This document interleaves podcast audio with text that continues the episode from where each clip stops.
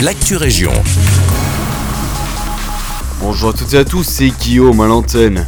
Attention, si vous possédez des volailles et que vous habitez à Braine-le-Comte, cette info vous concerne.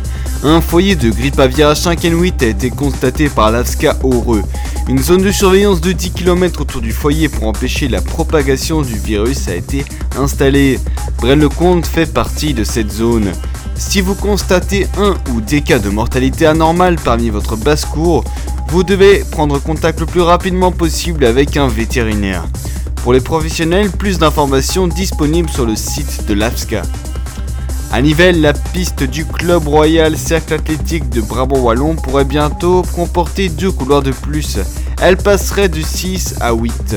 Les lieux font l'objet d'un usage intensif au quotidien. Des écoles pratiquent souvent du sport sans compter les stages de vacances et les entraînements réguliers du club. Le budget pour de tels travaux est estimé entre 1 250 000 et 1 million et demi.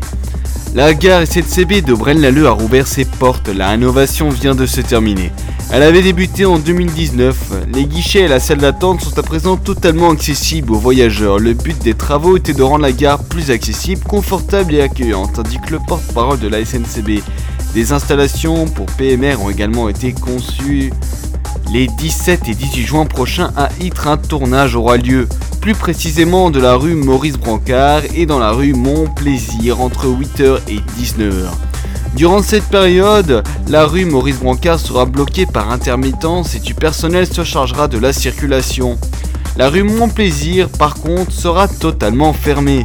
Une déviation sera installée via la N280, la rue du Croiseau, la rue des Rabots et la rue Arthur Brancard. Plus d'informations sur le site internet de la commune. Et oui, c'est déjà tout pour l'actu région. Je vous souhaite une belle journée.